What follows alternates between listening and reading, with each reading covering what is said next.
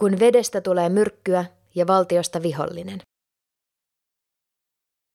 Flintin kaupungissa, Michiganissa, vuonna 2014 alkaneen vesikriisin seurauksena kymmenet tuhannet ihmiset sairastuivat lyijymyrkytykseen ja koko kaupungin luottamus viranomaisiin rapautui. Flintin kriisi on nykypäivän esimerkki siitä, mitä voi tapahtua, kun valtio nostaa taloudelliset intressit ihmisten hyvinvoinnin edelle ja toimii demokraattisen päätöksenteon vastaisesti.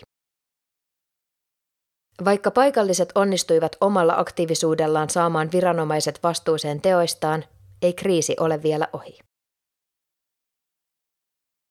Maailman terveysjärjestö WHOn mukaan 2,1 miljardia ihmistä elää ilman puhdasta juomavettä. Arvioiden mukaan vuoteen 2025 mennessä yli puolet maailman ihmisistä tulee elämään heikon veden saatavuuden alueella. Suomessa vähälle uutishuomiolle jäänyt Flintin vesikriisi on nykypäivän esimerkki siitä, kuinka luonnonkatastrofien lisäksi puhtaan juomaveden saatavuutta uhkaavat myös valtion päättäjien ja viranomaisten toimet. Ne aiheuttavat niin kutsuttuja ihmisten aikaansaamia katastrofeja.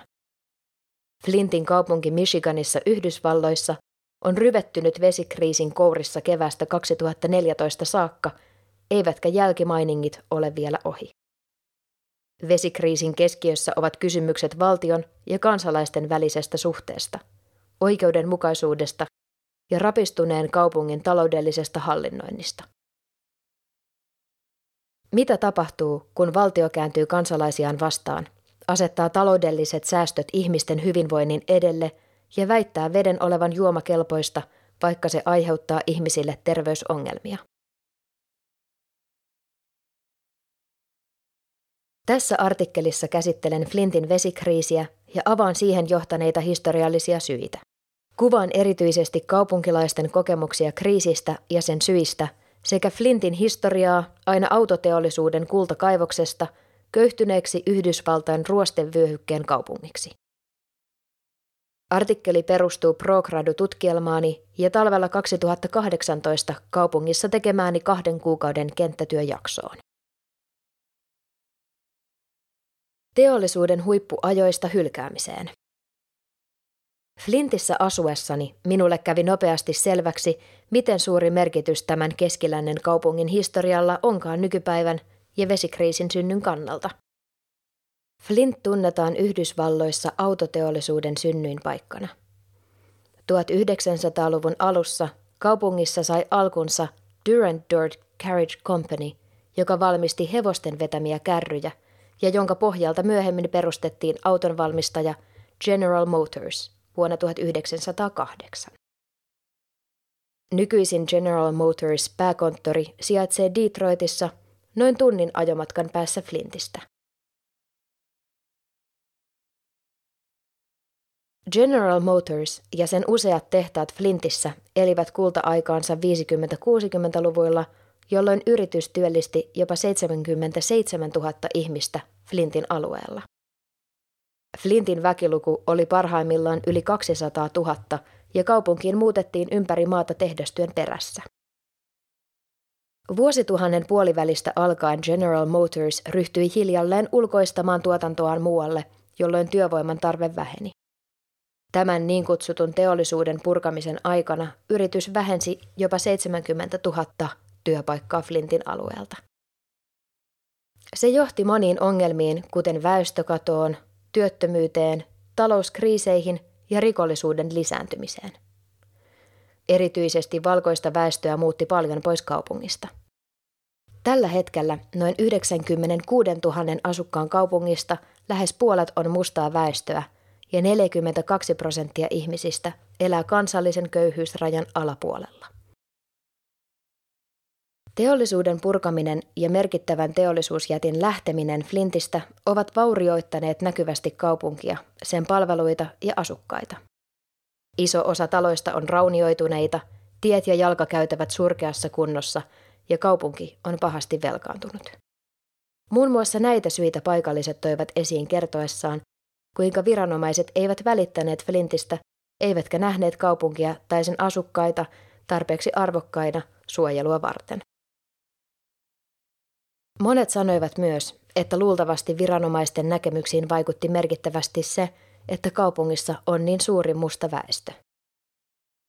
Yhdysvalloissa mustat ja muut vähemmistöt ovat kautta historian kärsineet pahemmin muun muassa ympäristöongelmista ja viranomaisten harjoittamasta väkivallasta. Myrkyllinen vesi.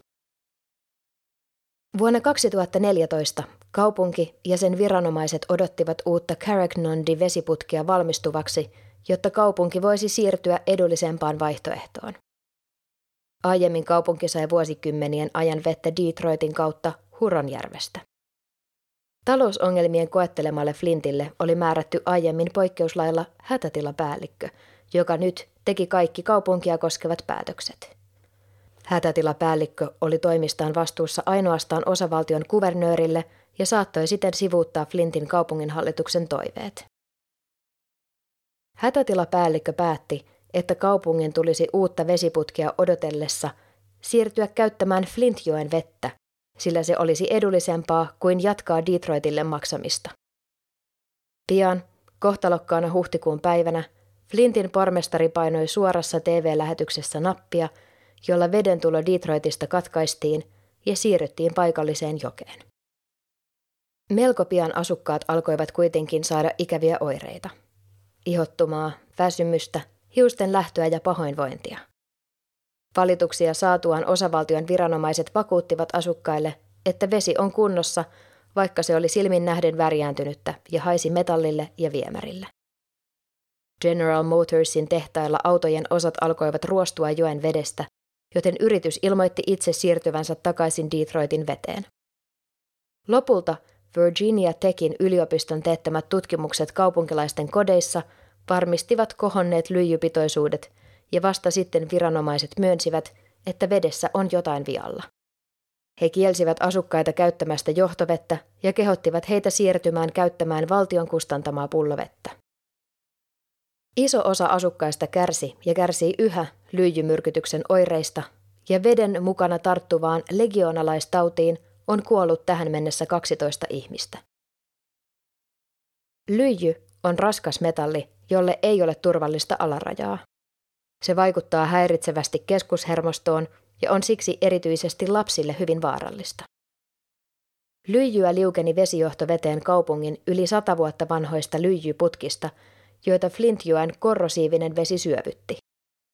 Joen vesi olisi pitänyt käsitellä korroosion estoaineilla, mutta viranomaiset päättivät säästösyistä jättää käsittelyn tekemättä.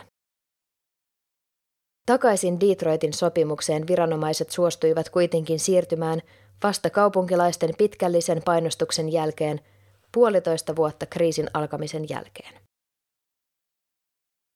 Kaupunki, josta ei välitetty.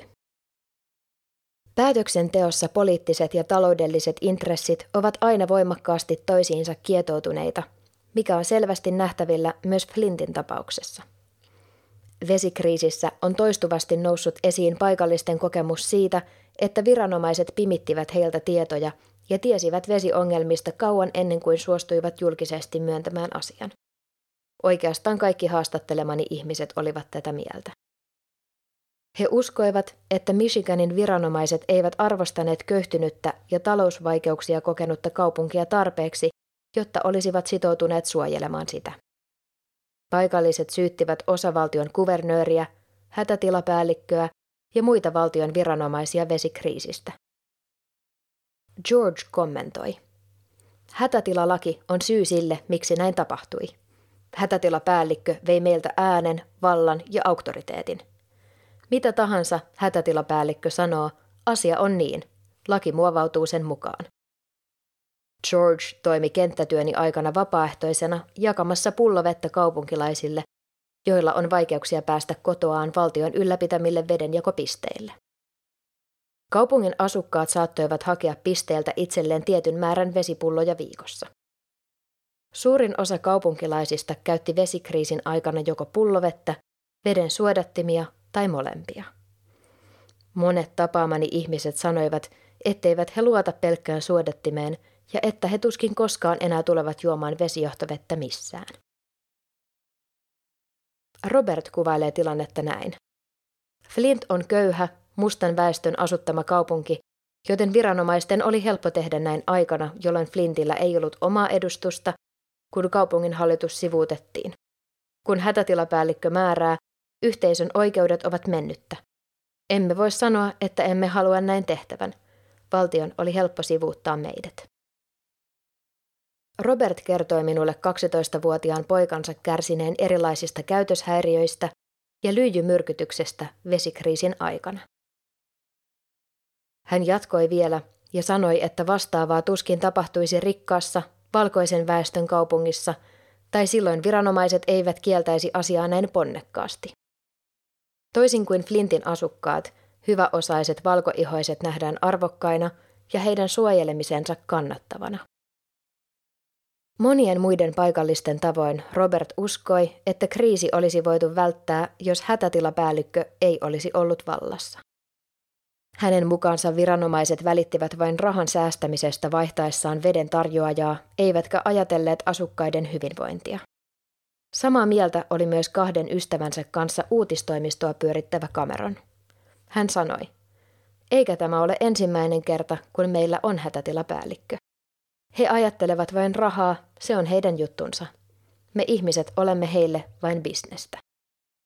Flintin vesikriisi on valtaväestön huomion saanut esimerkki siitä, mitä tapahtuu, kun valtio epäonnistuu kansalaistensa suojelemisessa ja kuinka sen rooli muuttuu prosessin aikana.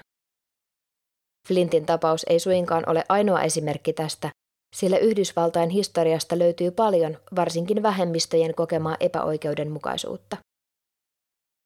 Paikalliset kokivat valtion epäoikeudenmukaisena toimijana, joka systemaattisesti jätti kaupunkilaiset huomioimatta päätöksenteossa.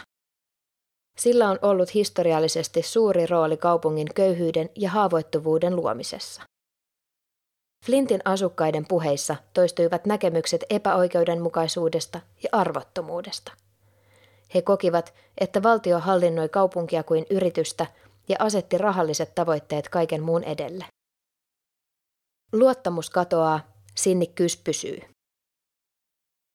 Lähtiessäni Flintistä keväällä 2018 valtio oli jo vaihtanut suuren osan kaupungin vesijohtoputkista uusiin ja veden lyijypitoisuudet olivat laskeneet kansallisesti turvalliseksi määritetylle tasolle.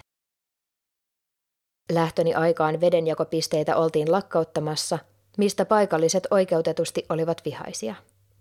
Kriisin jälkiä joudutaan Flintissä korjaamaan vielä pitkän aikaa.